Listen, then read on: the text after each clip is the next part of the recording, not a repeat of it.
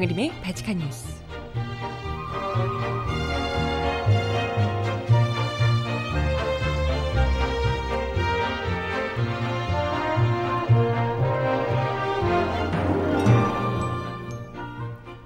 여러분 안녕하세요. 바칙한 뉴스 정혜림입니다. 1980년 5.18 민주화운동 당시 광주 시민을 향해 군의 헬기 사격이 있었고 전투기와 공격기에 폭탄을 장착한 채 대기하고 있었다는 의혹이 사실로 확인이 됐습니다. 국방부 차원에서 이를 인정한 것은 이번이 처음이라고 하는데요. 음악 듣고 와서 오늘 이야기 함께 나눠보겠습니다. 첫 곡 로이킴이 부르는 좋겠다 듣고 오겠습니다. 신청곡 있으신 분 주세요.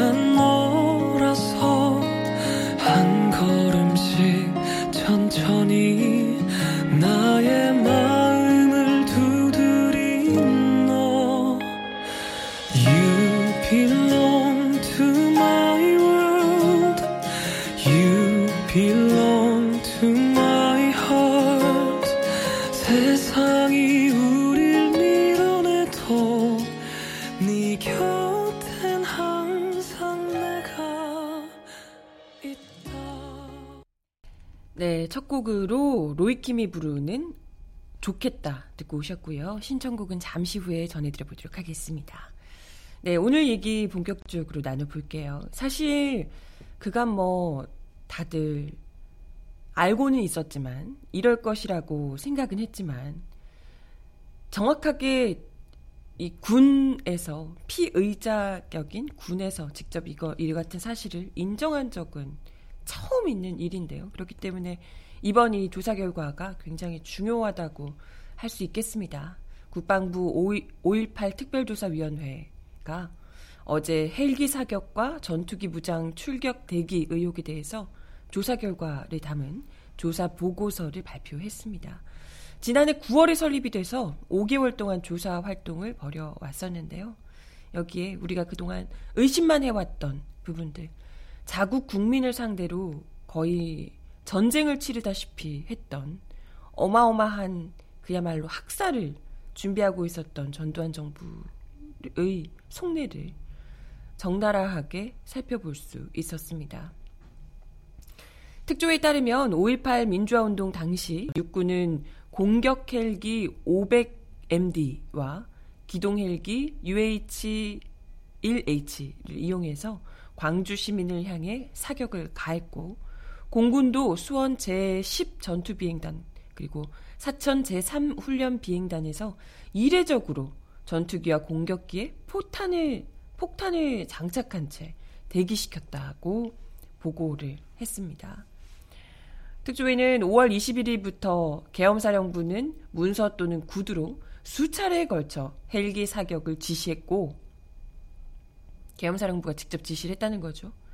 그리고 인적이 드문 조선대 뒤편 절개지에 AH-1Z, 1J, 코브라 헬기를 벌컴포 위협 사격을 했다는 증언이 있다라고 설명을 했습니다. 그리고 계엄군 측은 지금까지 5월 21일 19시 30분 자위권 발동이 이루어지기 이전에는 광주에 무장 헬기가 투입되지 않았다고 주장을 해 왔었는데 이게 사실이 아니라는 거죠. 이게 시민들이 너무 거칠게 나와서 어쩔 수 없이 진압하기 위해서 뭐 총을 쏠 수밖에 없었다. 뭐 이렇게 헬기를 무장 헬기를 투입할 수밖에 없었다. 이렇게 이제 이야기를 하고 있는 건데 실제로는 그게 아니고 이미 5월 19일부터 31사단의 무장헬기 3대가 대기하고 있었던 사실이 기록을 통해 밝혀졌다는 겁니다. 이렇게 조금만 들여다보면 다 알 수 있는 것을 그동안 그토록 숨기며 참 진짜 예. 무장 폭도인 것처럼 그렇게 몰아왔던 거죠. 그리고 특조위는 음, 계엄사령부가 5월 22일 오전 8시 30분께 전투병과 교육사령부 에 무장 폭도들에 대해서는 핵심점을 사격 소탕하라. 하, 진짜. 시위 사격은 20mm 발칸, 실사격은 7.62mm가 적합이라는 등의 헬기 작전 계획 실시 지침을 하달했다며 관련 내용을 공개하기도 했습니다. 자, 무시무시하잖아요. 국민을 상대로 무장 헬기, 폭탄까지 실은 헬기 어떻게 시위를 이 시민들을 상대로 핵심점을 사격 소탕하라. 정말 무슨 전쟁이라도 치르듯이 국민들을 상대로 그것도 전문 군인들이 직접 헬기를 가지고 그러니까 그 병원을 상대로 기관총이 쏴지고 수혈을 하기 위해서 대기하고 있던 사람들을 향해서 총을 쏘고 이랬던 거겠죠. 정말 국민이라고 보지도 않았던 아예 그냥 그 적군이라고 이제 생각을 한 겁니다.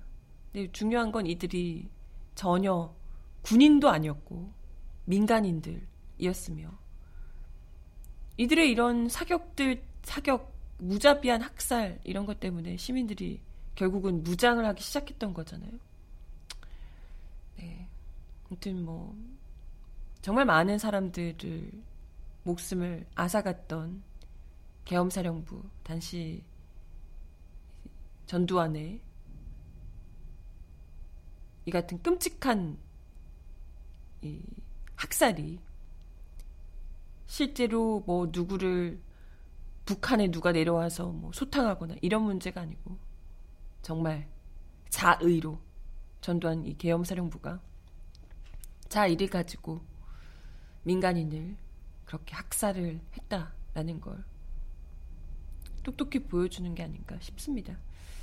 아무튼 뭐 당시 계엄사령부의 황영시 부사령관은 5월 23일께 전투병과 교육사령부 정교사의 김기석 부사령관에게 뭐 무슨 헬기 10대, 무슨 헬기 5대, 무슨 헬기 2대 등을 투입해서 신속히 진압작전을 수행하라.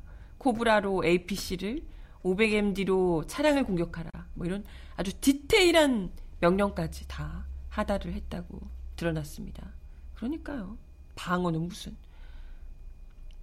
특조위는 5월 22일 103 항공대장 등 조종사 4명이 코브라 헬기 2대 벌컴포 500발씩을 싣고 광주에 출동했다고 진술을 하고 있고 24단 충정작전 상보 첨부 자료에 의하면 103 항공대는 5월 24일 전교사의 벌컴포 1,500발을 수령했다. 따라서 코브라 헬기에서 벌컴포 사격을 했을 가능성이 매우 높다라고 설명을 하고 있습니다.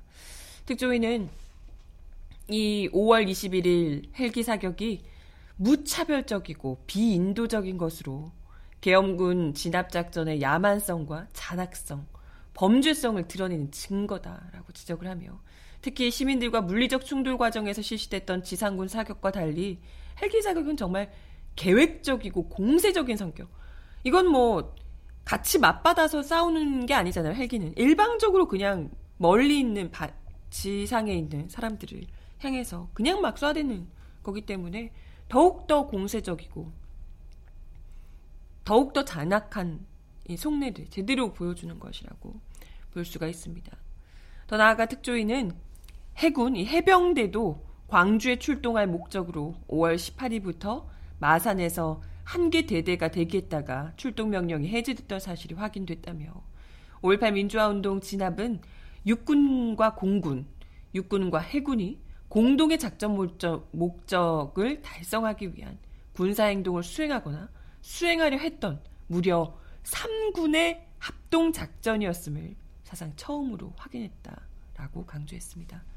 아니, 무슨 거기에 대단한 적군들이 있는 것도 아니고 그래 끽해봐야 정말 그 낡은 총 얼마 있는 그것도 제대로 무슨 뭐 특전사고 뭐 이런 사람들이 아니고 거기 뭐 고등학생 이제 뭐 스물 몇 살 이런 청년들 이런 친구들이 이런 친구들 이런 분들이 있었던 그야말로 민간인들이잖아요.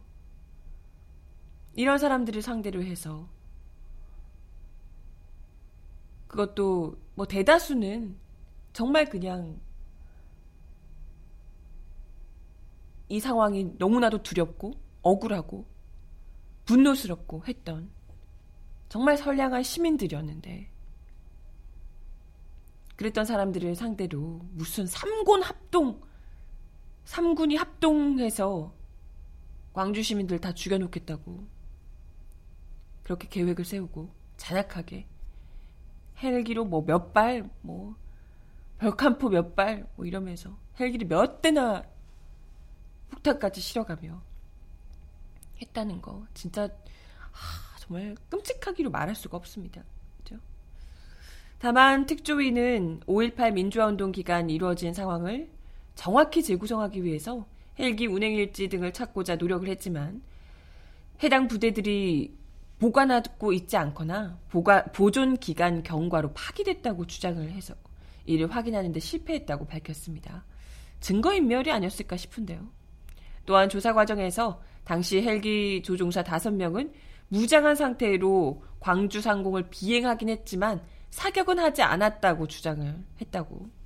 아, 이렇게 그냥 산보 가듯이 무장은 했는데 이렇게 돌기만 하고 사, 사격은 하지 않았다라고 주장을 했다는 거죠. 그럼 병원으로부터 병원에 그 날아들었던 헬기로부터 날아온 그 총소리는 대체 무엇이었을까요?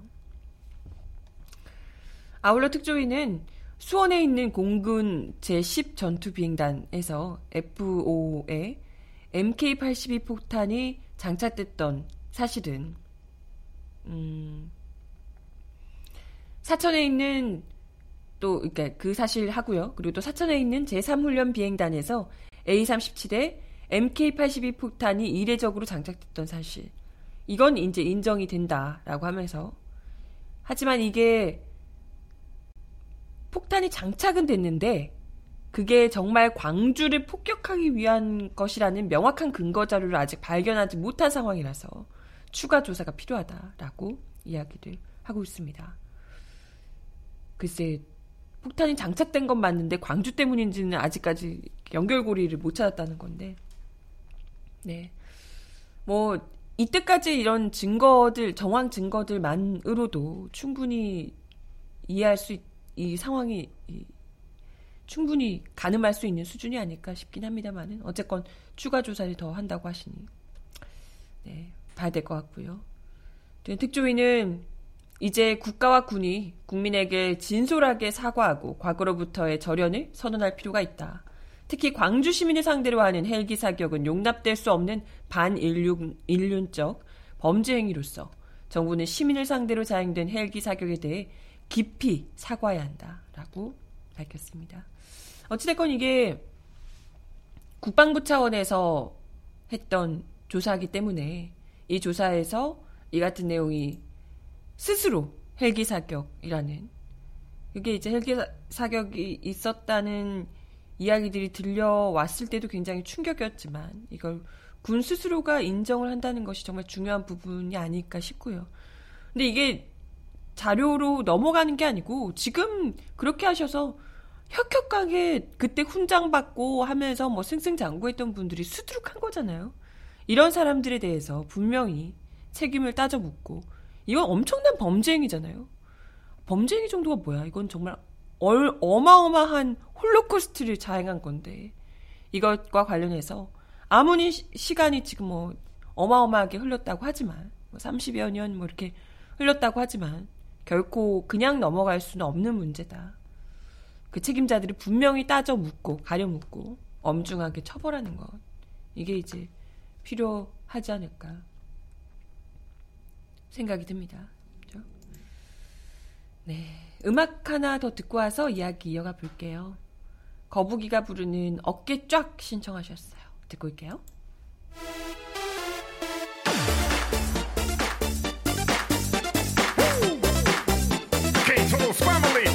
it for this.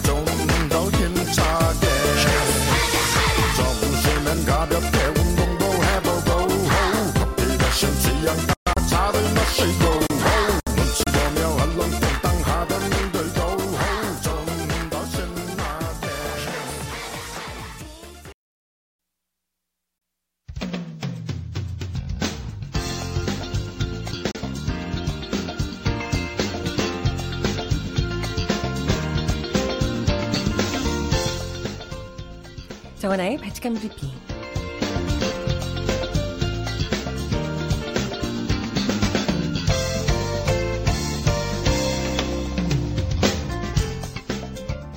첫 번째 소식입니다. 북한 김정은 노동당 위원장의 친동생인 김여정 당 중앙위원회 제1부부장이 고위급 대표단의 일원으로 평창 동계올림픽에 오게 됩니다. 앞서 김여정 제1부부장은 지난 5일 평양에서 남측 공연을 위해 떠나는 예술단의 전송에 주목을 받았는데요. 북한 고위급 대표단은 북한 헌법상 국가수반인 김영남 최고인민회의 상임위원회 위원장이 단장을 맡고 이른바 백두혈통인 김여정 제1부부장이 단원으로 합류하면서 어느 때보다 무게감이 커졌습니다. 평창 동계올림픽 이후로 이어질 남북관계 개선과 한반도 평화에 새로운 모멘텀이 마련될지 주목되고 있습니다. 우선 북한 최고 지도자 가족의 참석은 김정은 위원장 스스로 민족의 경사라고 언급한 평창 올림픽을 축하하는 차원에서 의미가 큽니다. 김동엽 경남대 극동문제연구소 교수는 민중의 소리와의 통화에서 지도자의 가족이 행사에 참여하는 것 이상으로 상대방에 대해 축하해주는 것은 없다고 본다고 평가했습니다. 특히 남북관계 개선 측면에서 김정은 위원장이 상당한 의지를 내비치고 있다는 분석이 나오고 있습니다. 이물출 경남대 극동문제연구소 교수는 김정은 위원장이 남북관계 개선에 대한 의지의 진정성을 보여주기 위해 최대한의 제스처를 취하고 있는 것으로 보인다 라고 말했습니다. 또 김정은이 남북관계 개선에 대해 그만큼 진정성이 있다는 점을 대내외에 과시하고 남한의 발전상 및 남한과의 협력 가능성에 대해 보다 정확하게 파악하기 위한 것으로 판단된다고 분석했습니다. 김여정 제1부부장의 방남은 그 자체만으로도 상징성이 매우 크다는 분석인데요. 백두혈통이라고 불리는 이 직계 혈통이 남측을 방문하는 것 자체가 전례가 없는 일이기 때문입니다. 이러한 행보는 북한의 이전과는 다른 스타일의 리더십을 엿볼 수 있다는 분석도 나오고 있습니다. 무엇보다 문재인 대통령과 북한 대표단의 회동이 성사된다면 어떤 메시지가 오갈지, 특히 3차 남북 정상회담과 관련한 구체적인 이야기가 나올지 관심을 모으고 있습니다.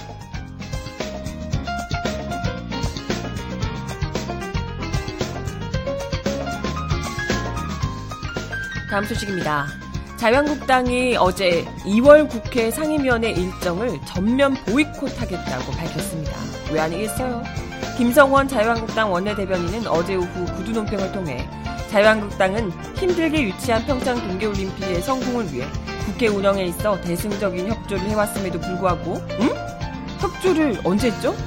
아무튼 민주당은 본인들이 제안한 쟁점 중단은 물론 정쟁 중단은 물론 민생까지 내팽개 친 채 정치 공세에만 몰두하고 있다며 이에 자유한국당은 더 이상 국회 운영이 무의미하다는 결론을 내릴 수밖에 없었다며 보이콧을 선언했습니다. 아니 이분들 뭐만 하면 보이콧을 해놓고 언제 협조했지? 그는 이어서 2월 국회가 민생을 외면한 빈손 국회를 끝나게 된다면 모든 책임을 민주당이 져야 할 것이라며 아니 보이콧은 그쪽이 하면서 왜 민주당이? 아무튼 민주당의 진심 어린 사과와 태도 변화를 강력히 촉구한다라고 밝혔습니다.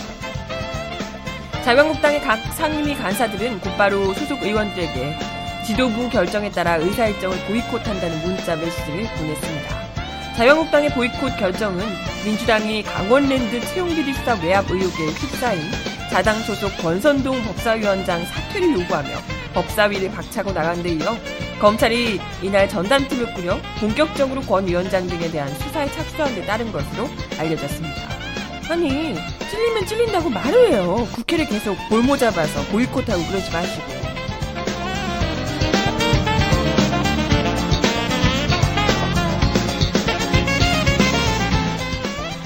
마지막 소식입니다. 비선실세 최순실 씨 등과 공모해 정부 건설사업 청탁의 대가로 부동산 개발 사업자로부터 3억 원을 받은 한모 씨 측이 증거 사용에 동의했던 안종범 수첩을 증거로 채택하는 것을 부동의했습니다. 이재용 삼성전자 부회장 항소심 재판부가 수첩의 증거 능력이 없다고 판단한 것을 근거로 들었다고 하는데요. 향후 박근혜 전 대통령 등 국정농단 사건 재판에서 비슷한 일이 계속될 가능성이 높아 주목되고 있습니다. 안종범 수첩을 증거로 채택하지 않은 것 이거 자체가 이재용 재판이 이재용 재판만으로 끝날 문제가 아니라는 거죠. 서울중앙지법 형사합의 21부 심리로 열린 어제 두 번째 공판 준비 기일에서 한시직 변호사는 최근 안종범 수첩이 다른 재판에서 증거 능력이 없다고 판단됐다며 기존 입장을 바꿔서 저희도 증거 사용에 동의하지 않겠다라고 밝힌 것으로 알려지고 있습니다. 박근혜 씨가 대기업 총수들과 독대를 가진 후 안종범 전 정책조정수석에게 독대 내용을 알려준 것을 받아 적은 안종범 수첩은 이번 국정농단 사건 전반에 걸쳐서 핵심적인 증거가 됐는데요. 그럼에도 불구하고 이 부회장 항소심 재판부가 수첩을 간접 사실에 대한 증거로 인정하면 전해 들은 말이 우회적으로 진실성 증명의 증거로 사용돼 전문 법칙의 취지에 어긋난다며 말 같지도 않은 얘기를 하면서 증거 능력을 인정하지 않은 바 있습니다. 그래서 어, 이 같은 내용이 과연 박근혜 씨 재판까지도 영향을 미치게 되지 않을지 줄줄이 악영향을 미치게 되지 않을지 우려스러운 상황입니다. 음악 더 듣고 올게요. 박정현이 부르는 마음으로만 신청하셨습니다. 환하게 웃어요. 난 걱정하지 마요. 난 지금도 이렇게 웃잖아요. 난 못 잊을 테니까. 나만 기억하면 되니까. 잊지 않을게요. 웃어봐요. 환하게 웃어요 할 뿐이죠. 그대와의 추억이 있잖아요. 꼭 숨겨두었다가 혼자 꺼내보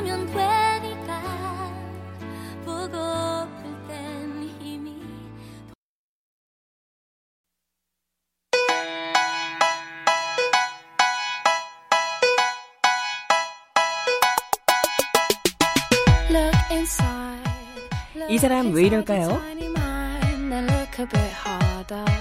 Cause we're so uninspired, so sick and tired of all the hatred you harbor. 검찰이 내부 성폭행 피해를 폭로한 서지현 검사의 사무실을 무단으로 처리한 것으로 드러났습니다. 일각에서는 성폭력 사건을 공론화시킨 것에 대한 보복 조치가 아니냐는 관측이 나오고 있습니다. 어제 MBC 뉴스데스크 보도에 따르면 안태근 전 검사장의 성폭력 사건을 외부에 알린 서지영 검사는 현재 병가를 내고 진상조사에 응하고 있는데요. 실제로 서 검사는 병원에 입원한 상태입니다. 성범죄 고발 이후 자신을 향한 음해성 루머로 2차 피해를, 2차 피해를 받으면서 극심한 스트레스와 피로를 호소하고 있기 때문인데요. 그런데 서 검사가 자리를 비우는 동안 그가 소속된 통영지청이 서 검사의 사무실을 없애고 함께일하던 직원까지 다른 검사에게 이동 배치한 것으로 확인됐습니다. 지난 5일 만들어진 통영지청 배치표를 보면 검사 배치표를 보면 지난달 22일 배치표에 서 검사의 이름이 완전히 삭제되고 한 달간 병가를 낸 것으로 기록돼 있습니다. 잠시 자리를 비우는 것이지만 통영지청은 본인의 동의도 없이 서 검사의 사무실을 아예 치워버린 거죠. 어쩌라는 거지?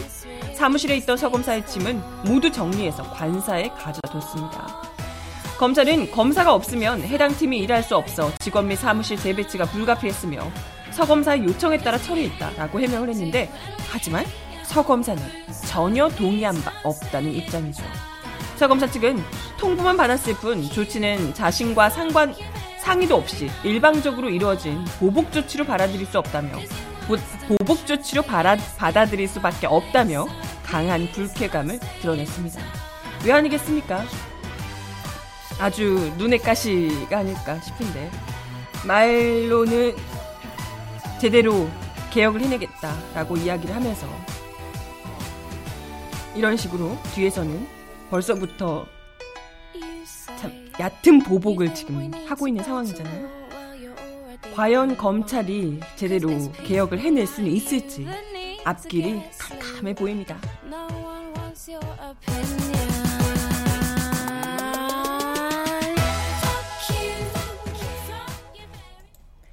네, 음악 하나 더 듣고 와서 이야기 이어가 볼게요. 케이윌이 부르는 하나뿐인 사람 듣습니다.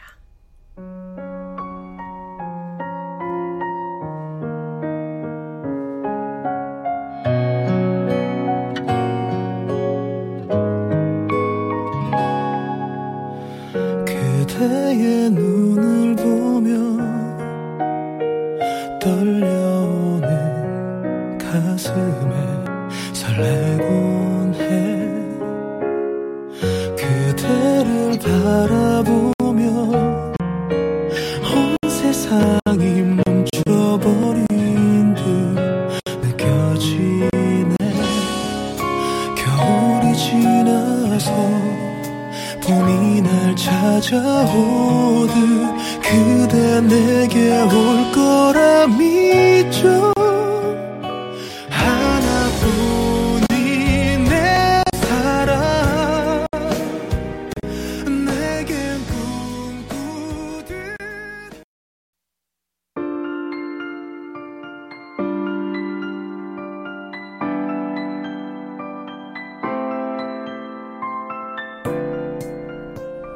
세상 속 가장 필요한 목소리를 전합니다. 여기 이곳 우리가 있어요.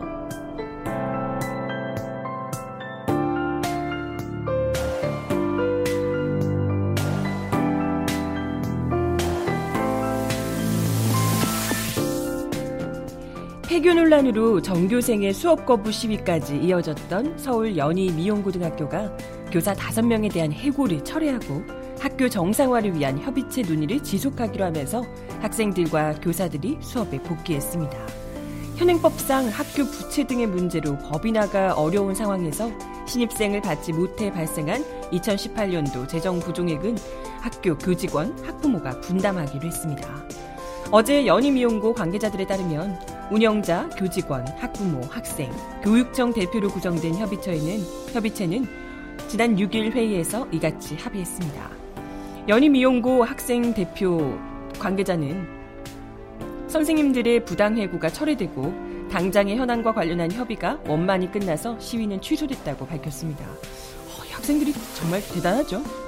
협의체는 교육청은 정원 19명의 인건비 보조금을 지원하고 감액률은 적용하지 않음, 2018학년도 재정 부족액 2억 1,864만 9천만 9천 원 부담과 관련해 교직원, 학부모, 운영자가 각각 재정 부족액의 3분의 1씩 부담하는 방향으로 적극 검토하고 교육청도 추가 보조금을 지원하는 방안에 대해 다음 회의에서 구체적으로 협의. 또 운영자는 교사 5명에 대한 해고를 2018년 2월 7일자로 철회. 학교 정상화 및 학교 존속, 또 학교 운영, 운영 주요 사항 등에 대한 협의를 위해서 본 협의체를 지속적으로 운영 등에 합의했습니다. 협의체가 합의, 협의체 합의가 이루어지면서 7일로 계획돼 있었던 학생들의 집회가 취소가 됐습니다. 지난 1일 연희미용고 학생들은 협의체에서 협의가 이루어지지, 합의가 이루어지지 않을 경우 서울시 교육청 및 청와대 앞에서 집회를 열겠다고 밝힌 바 있죠. 협의체 회의는 지난 2일과 6일 두 차례에 걸쳐서 이루어졌고요. 교사들에 대한 해고는 2일 회의에서 임시 철회가 되고 6일에 최종 철회가 됐습니다. 이에 학생들과 교사들도 수업에 다행히 복귀할 수 있었고요. 다음 협의체 회의는 오는 12일에 열릴 예정이라고 하네요. 어, 이번 협의로 당장의 연임 이용고 폐교 논란이 수그러들긴 했지만 아직 완전히 해결된 것은 아니라고 합니다.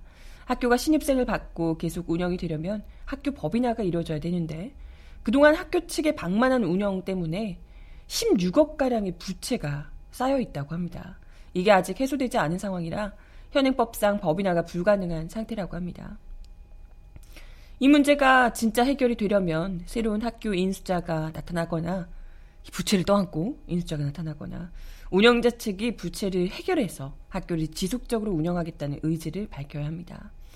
일단은 만약에 내년까지 법인화가 이루어지지 않을 경우에는 3자 부담을 지속할 수 있을지, 운영자, 교사, 부모, 3자 부담을 지속할 수 있을지가 지금 어려워서 일단은 이게 일시적인 해결일 수밖에 없다라는 거네요. 아무튼 학생들이 직접 수업 거부 시위까지 벌이면서 부당해고 교사 복직, 학교 법인화를 촉구해 온 상황이지만 어, 일단은 하, 교사들이 돌아온 것은 참 다행이고요. 그러나 법인화 문제는 아직까지 풀어 나가야 할 길이 좀 멀다. 아직까지 네, 안심할 수는 없다. 이렇게 생각할 수 있을 듯합니다. 아무튼 이 추운 날에 시위하고 아유 참 학생들이 고생이 많았어요. 음악 하나 더 듣습니다. 선미가 부르는 주인공 들려드려요.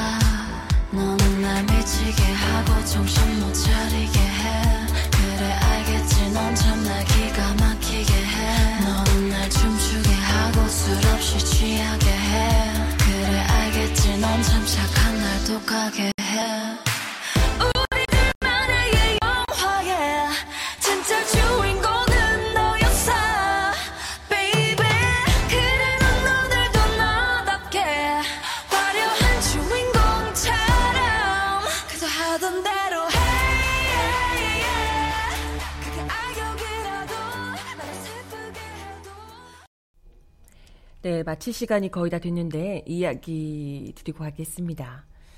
어, 우리 어제도 이야기 드렸었는데 그 이재용 삼성전자 부회장 뇌물죄 관련 항소심에서 집행유예를 선고하며 석방을 해줬던 정영식 판사. 네, 어, 이제 이름을 다들 외우셨을 거예요. 정영식 판사. 어, 정영식, 정영식 판사에 대한 특별 감사를 요구하는 청와대 국민청원이 진행되고 있다 이야기를 드렸는데 사실 뭐 이게 청원을 한다고 해서 이 사람은 어떻게 할 수가 사실 뭐 검사도 아니고요. 그럴 수가 없긴 한데 아무튼 이제 국민들의 분노를 이만큼 보여주는 거죠. 국민청원 동의자 수가 오늘 오전에 20만 명을 넘어섰다고 합니다. 진짜 거의 5일날 개설됐는데 3일 만에 3일 만에 20만에 도달한 겁니다. 이렇게 되면 정부가 공식적인 입장에 답변을 내놔야 되는데 글쎄 뭐 참 정부가 판결을 어쨌건 내린 것을 두고 가타부타 이야기를 하기가 굉장히 난감할 텐데요. 물론 이제 아쉽다라고는 할 수 있지만 잘못하면 이게 좀 사법권 침해가 될 수 있는 부분이라서 네, 아무튼 국민들의 분노가 그만큼 큰 상황이다 보시면 될 것 같습니다. 이것뿐만이 아니고 관련한 청원들이 굉장히 많아요 지금 청와대 청원 사이트가 문재인 정부 이후로 굉장히 뭐 활발하게 돌아가고 있는 상황인데 이건 좀 괜찮을 것 같아요. 삼성전자 이 이재용 부회장 때문에 지금 이 정영식 판사가 나와가지고 또 삼성맨으로 가는 것 아니냐 이런 우려가 굉장히 크잖아요. 그것 때문에 이렇게 한 거 아니겠냐 아마 이제 이런 딜을 했지 않겠냐 이런 이야기들이 많은데 이것과 이것과 관련해서 국민청원 게시판에 판검사들 퇴직이나 사직 후 변호사 개입 개업 5년 금지 법안 청원합니다. 이런 제목의 청원이 올라왔다고 하네요. 이 뇌물공여 등 혐의로 기소된 이 부회장이 집행유예를 받고 풀려난 것이 아무래도 이 공정하지 못한 뒷거래가 있지 않았겠냐 이런 우려가 굉장히 많아서 그런 듯한데요. 청원자는 이 부회장의 재판을 보면서 그렇지 않아도 없던 사법부에 대 한 신뢰가 완전히 무너졌다. 판결에 대한 비난하는 사람 대부분이 판사가 나중에 퇴직하고 삼성 법무팀으로 고액을 받고 가겠구나. 이런 의견을 갖고 있다. 유전무죄, 무전유죄 판결로 이 사법부가 사법부가 이런 판결을 내린 것 자체가 정관예우 때문이라는 이제 이야기죠. 그래서 돈 많은 이들은 고액의 수임료로 이런 정관 출신 변호사를 유, 선임해서 유리한 결과를 받고 있다. 상당수의 판검사가 재직 시 재벌의 유리한 판결을 이끈 뒤 퇴직 후 해당 재벌의 법무팀으로 들어간다. 영국 예술직은 기업 비밀 기밀 오운하며 동종업종 5년 이내 이직 금지 조항을 만들어서 제한하는데 공정해야 할 법 집행에는 정관 이유가 있는 게 말이 되냐. 다른 직종과 형평성을 고려하더라도 법조인들의 사직이나 퇴직 시 5년간 동종업종 이직을 금지하기를 청원한다라고 강조했습니다. 이게 진짜 맞는 얘기죠. 실제로 삼성전자 법무팀에 정관 출신 변호사가 다수 포함이 돼 있다고 하네요. 왜 아니겠습니까? 네, 이걸 이제 분명히 또 음, 음, 이 청원이 좀 올라가서 이런 부분은 또 법적인 부분이니까 또 할 수 있지 않을까? 만들어낼 수 있지 않을까 이런 생각이 드는데 얼른 얼른 도망가기 전에 얼른 얼른 했으면 좋겠어요. 네. 마지막 곡으로 다이나믹 듀오와 수란이 부르는 봉제선 들려드리면서 인사를 드리겠습니다.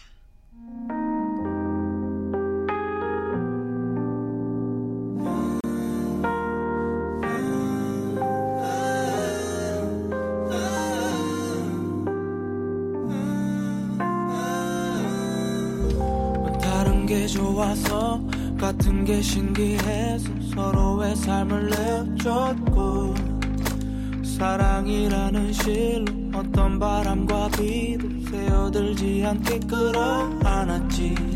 이젠 앉지도 않잖아 웃지도 않잖아. 과거로 지탱하는 현재가 우릴 불쌍하게 만든 거야. 뭐가 잘못된 걸까 아냐 고장난 것도 없는데 네, 오늘도 바치칸 뉴스에 함께 해주셔서 감사하고요. 좋은 하루 보내시고 바치칸 뉴스는 내일 다시 오겠습니다. 여러분 내일 만나요. 안녕. 우린 버리지 못하고 바늘을 찾는 걸까 통제서